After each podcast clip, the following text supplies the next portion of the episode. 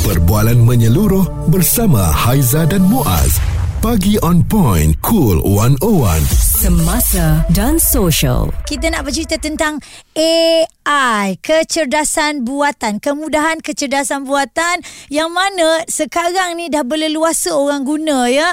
Uh, anda tak ada di situ tapi tiba-tiba anda boleh ada di situ. Dahsyat eh. Bayangkan. Oleh kerana evolusi dalam kemodenan arus negara kita ni mm-hmm. ataupun di dunia memang segala-galanya telah pun uh, dipermudahkan termasuklah kalau dalam uh, pekerjaan kita ChatGPT uh, antara salah satu uh, tempat tempat yang Yelah untuk kita memudahkan Senang segala kerja lah Nak tahu Eh? maksud ah. Nak susun ayat Cik GPT lah Yes Ah. Dan juga untuk student-student ChatGPT juga merupakan salah satu tempat Tapi awas uh, kerana para pensyarah anda pun tahu uh, Sama ada itu betul ataupun tidak Boleh eh? bau sebab pensyarah pun pakai Cik GPT ha, Tapi itulah AI ni Kalau kita gunakan ke arah yang betul Maka Ya. akan betul lah Mm-mm. Tapi kalau kita menyalahgunakannya Mungkin banyak perkara-perkara Yang boleh mendatangkan kemudaratan Contohnya Mm-mm. Kalau uh, sekarang ni kita tengok Banyak gambar-gambar AI yang dia dibuat Ya, betul. Ah, tengok macam-macam gambar yang bukan-bukan telah pun di AI kan. Ah, tapi kalau nak memudahkan kita dalam nak membuat poster, contohnya dalam kerja kita ni buat poster, ah, banyak yang Baik. dah guna AI sebab Ah. senang. Kadang-kadang kalau Haiza tak berada di lokasi yang sebenarnya pun, Ah. kita boleh buat nampak Haiza seolah-olah berada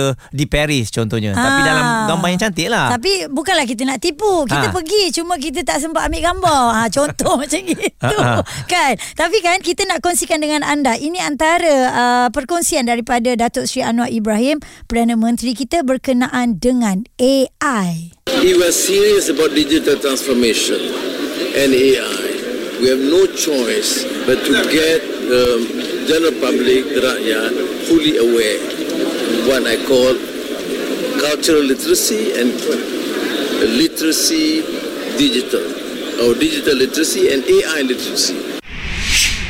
Jadi kita di sebagai rakyat Malaysia Muaz sebab sebenarnya kita pun tak nak ketinggalan Muaz kan. Nak tak nak kita kena kejar juga kan tentang perkembangan teknologi sekarang ini. Kerajaan mensasarkan sejuta rakyat Malaysia sekurang-kurangnya mempunyai pengetahuan asas selepas mengikuti program 4 jam mengenai kecerdasan buatan ataupun AI. Datuk Sri Anwar Ibrahim berkata sasaran itu boleh dicapai mulai Januari hingga penghujung tahun ini dengan memberikan penumpuan terlebih dahulu kepada pelajar sekolah, universiti dan juga penjawat awam. Okey, sebab itulah uh, generasi yang muda ni memang begitu pandai dalam AI ni. Hmm. Uh, saya dan juga Haizam mengakui lah kami pun tak begitu arif dalam AI. Tengah coba-coba. Tengah coba-coba tapi tak jadi-jadi lagi.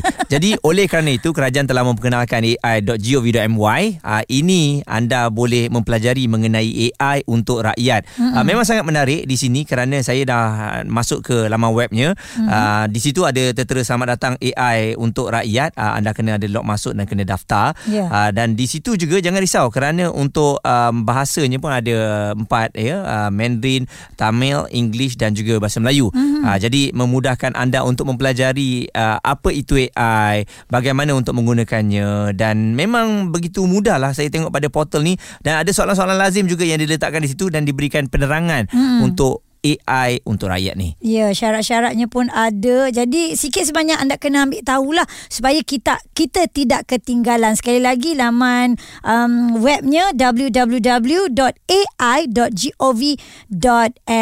Jadi kita nak tahu lagi apa kemudahan kecerdasan buatan AI yang pernah anda gunakan. Mungkin anda adalah orang yang terlibat dalam um, art ataupun seni lukis ataupun perkara-perkara yang memang menggunakan AI ni uh, boleh dikatakan nak dekat 100%. Responsif menyeluruh tentang isu semasa dan sosial. Pagi on point bersama Haiza dan Muaz. Di Cool 101.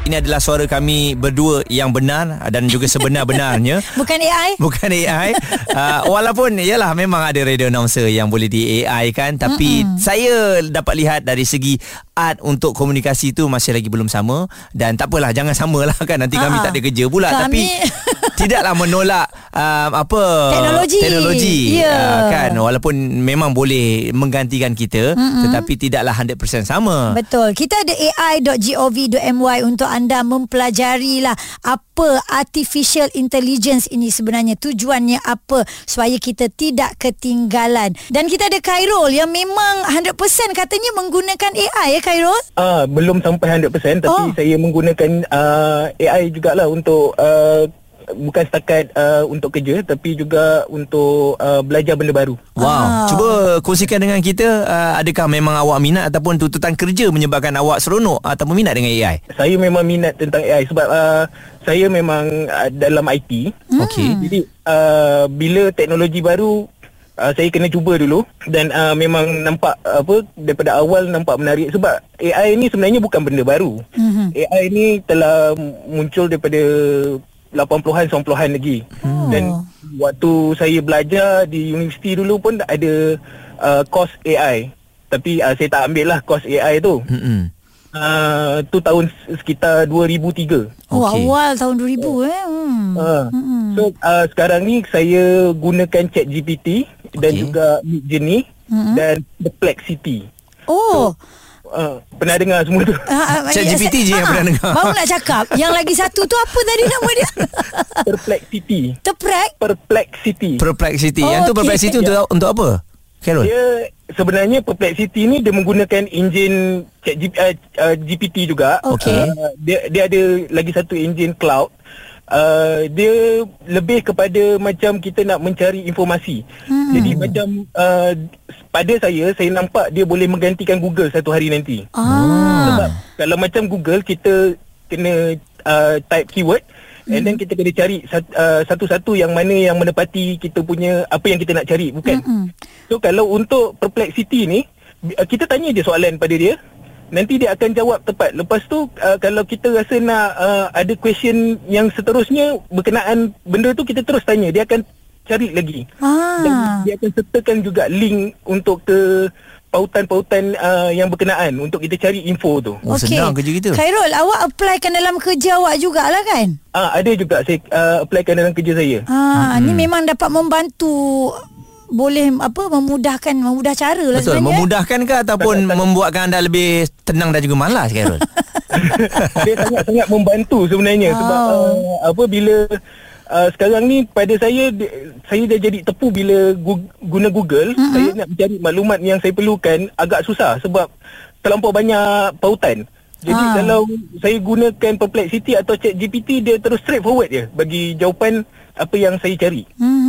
Hmm. Jadi dia lebih apa menjimatkan masa. Ini ber, apps ni berbayar. Ini pakai apps ke? Uh, dia ada apps, dia ada web. Oh. Biasanya uh, saya akan gunakan kat web lah. Oh, hmm. macam Haiza, Haiza dia pakai apps uh, POE tau apa dipanggil Po. Ha? Po. Ah, Ah, po. Po. Tapi saya pakai lah ada beberapa lepas tu seterusnya dia kata nak pakai kena subscribe. Ah betul. Kan? Kebanyakannya kena subscribe sebab AI ni menggunakan uh, apa computing power yang sangat tinggi. Jadi uh, cost tu sangat tinggi. Di belakangnya Ah. manusia jugalah sebenarnya. eh. Ha? Di belakangnya Yang tu membuat yang apps-nya tu manusia lah, jugalah. tapi yang- Ah, be- ya betul. Uh, yang buat apps tu manusia. Ah, ah. Dia dia mengajar mesin tu untuk uh, jadi pandai. Oh, So okey. nama dia di belakang teknologi tu adalah nama dia machine learning. Okey, jadi awak setuju ha, dalam masa lima tahun lagi mungkin AI akan mengambil alih kebanyakan tugas uh, di dunia? Tak saya saya tak saya tak percaya pada benda tu sebab okay. kebanyak saya dan kawan-kawan saya menganggap AI takkan ambil uh, ambil alih tugas manusia. Ah. Tapi manusia yang pandai menggunakan AI akan mengambil alih uh, tugas orang yang tak tak nak gunakan AI. Oh cantik Okey Jangan ambil tugas kami lah eh Cakap dia eh Kami nak kerja Okey Kelebihan dia ya Kita lihat kat situ Memang betul-betul Boleh kita gunakan Sebagai manfaat mm-hmm. Untuk dalam kerja Dan kehidupan seharian 0377225656 juga boleh WhatsApp di 0172765656 bagi tahu kepada kami kegusaran anda mengenai AI ni mm-hmm. sebab uh, sekarang ni pun uh, kerajaan telah umumkan AI.gov.my uh, AI untuk rakyat penerangan pembelajaran secara percuma untuk kita tahu mengenai kepentingan AI ni Suara serta informasi semasa dan sosial bersama Haiza dan Muaz. Pagi on point. Cool 101. Ini pagi on point Haiza Muaz Cool 101 Teknologi AI atau dipanggil Artificial Intelligence Dalam bahasa Melayunya kecerdasan buatan Disarankan oleh Datuk Seri Anwar Ibrahim Agar um, pelajar-pelajar di universiti Kaki tangan awam Untuk mengetahui lebih lagi tentang AI ini Okey, saya rasa kita ada yang menggunakan AI tapi tak perasan. Contohnya dalam aplikasi CapCut ya, Ah. ah. yang begitu popular untuk TikTok ni, mm-hmm. kan banyak dia punya AI punya efek kan. Betul. Dahsyat kan benda-benda mm-hmm. yang muka kita uh, Dia- zaman 1930-an pun boleh Okey, tahu. Dan juga wajah-wajah Ha. saya Di pelbagai negara Dahsyat tu Wajah kita Apabila kita dah tua Ha. ha. kan Jadi ini benda-benda yang Boleh dilakukan oleh AI mm-hmm. Dan satu lagi uh, Kita nak ajak anda Untuk ke ai.gov.my ni Sebenarnya ini AI untuk rakyat kan Nak memberikan penjelasan Dan juga pembelajaran Secara mm-hmm. percuma Ya. Kepada pelajar Ibu bapa yang tinggal di rumah Profesional Dan juga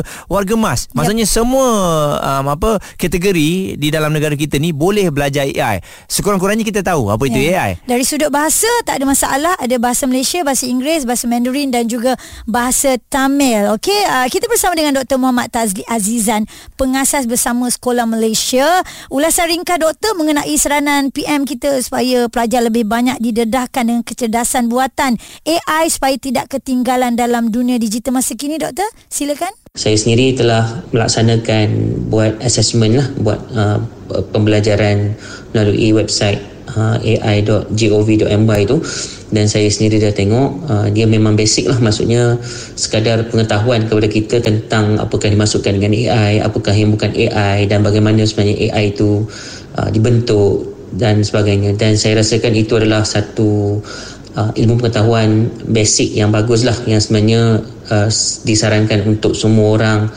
uh, belajar dan guna. So uh, it is a good recommendation. Uh, it, itu adalah satu saranan yang yang sangat-sangat baik. Jadi um, sebenarnya kita kena uh, sedar bahawa dalam kehidupan kita sekarang ni uh, dunia kita ni sekarang semakin kompleks. Cara masalah-masalah yang kita jumpa tak sama dengan masalah-masalah yang uh, kita pernah jumpa 20-30 tahun yang lalu uh, tak sama. Kalau kita tanya mak bapak kita pun sebenarnya dia pun mengakui bahawa cabaran yang dihadapi oleh generasi pada hari ini adalah lebih mencabar daripada masa yang lepas kan? Lebih kompleks. Dan bagaimana pula doktor melihat peranan yang dimainkan oleh AI itu sendiri dalam membantu menjalani kehidupan seharian? Jadi kita kena faham bahawa kemahiran yang penting yang perlu ada pada pelajar ialah kemahiran-kemahiran seperti critical thinking, kemahiran seperti collaboration, uh, berkolaborasi, berkomunikasi dengan baik, uh, kemahiran seperti creativity dan semua perkara ni perlu ada pada setiap pelajar yang merupakan yang akan jadi kita punya kita panggil generasi kalis masa depan lah. Ha, itu adalah satu keperluan yang perlu kita sediakan. Dan kita kena faham bahawa dengan uh, kewujudan dunia yang semakin kompleks ni, AI ni, kewujudan AI ni menjadi satu alat alat untuk membantu kita membantu pelajar-pelajar ni dibentuk dengan uh, cara sebegitu. Dan uh, sudah pastilah contohnya kalau alat itu tidak tahu digunakan, dia akan memberikan tindak balas yang negatif lah. Contohnya kalau kita nak ajar guna pelajar guna ChatGPT, kalau kita tak ajar betul-betul, mereka akan ada tendensi just untuk copy paste. Maksudnya mereka tak melakukan pemikiran yang secara mendalam, secara kritikal ketika mereka mendapat maklumat daripada ChatGPT contohnya. Saya setuju ya apa yang doktor katakan tadi. Um, jadi malas pun ada Muaz. Jadi malas berfikir. Mm-mm. Kreatifnya pun semakin kurang. Maknanya kena ada guru juga eh. Betul, guru yang mungkin boleh mempelbagaikan lagi dalam penggunaan AI ni. Okey, kejap lagi kita akan terus bersama dengan Dr. Muhammad uh, Talzi mengenai apa itu AI dan pernahkah anda menggunakannya. Semuanya di Cool 101. Perbualan menyeluruh bersama Haiza dan Muaz. Pagi on point, cool 101. Semasa dan social. Yang sedang bertugas, yang sedang bekerja ataupun masih lagi menggunakan AI untuk memudahkan kerja anda, tak apa, tak ada masalah. Bukannya satu perkara yang salah kan? Mm-mm. Kerana ia memudahkan kita dan sebab itulah kalau kita lihat saranan kerajaan untuk kita ni celik kepada AI, AI untuk rakyat telah pun dilancarkan melalui ai.gov.my. Anda perlu mendaftar dan kemudian anda boleh belajar uh, dengan mudah untuk mm-hmm. memahami penggunaan AI kepada pelbagai pelbagai kehidupan kita seharian lah. Ya, kerja semualah eh Ah, dan portal pembelajaran kendiri ini adalah percuma disediakan untuk anda. Dr. Muhammad Tazli Azizan, pengasas bersama Sekolah Malaysia, masih lagi nak kongsikan dengan Haiza dan Muaz berkenaan dengan AI ini. Doktor, adakah nanti akan wujudnya situasi di mana eh kita ni terlalu bergantung kepada AI itu sendiri sehingga keupayaan dan bakat yang dimiliki khususnya buat pelajar akan tenggelam, doktor? Saya tidak merasakan bahawa kita uh, akan terlalu bergantung kita jadi bergantung kepada AI itu mungkin kita Ya. akan guna AI Mhm. kita mungkin akan uh, ke kehilangan uh, beberapa kemahiran yang sebelum ni mungkin uh, orang-orang generasi sebelum ni mungkin ada Ya. mungkin sekarang dah tak ada tapi kita kena fikir balik bahawa adakah kemahiran itu penting untuk pada masa akan datang? Tak semua benda kita boleh masukkan fit into, into our brain kan? Tak semua benda boleh kita masuk dalam otak kita. Jadi kita kena buat timbang tara kat situ lah.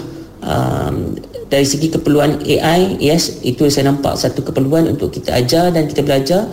Cara saya beretika untuk menggunakannya uh, itu itu sangat-sangat penting lah. Uh, kalau kita betul-betul target untuk melahirkan generasi uh, kita panggil future- proof kan kali semasa depan kan uh, itu adalah salah satu tindakan yang pantas lah yang bag- patut kita buat.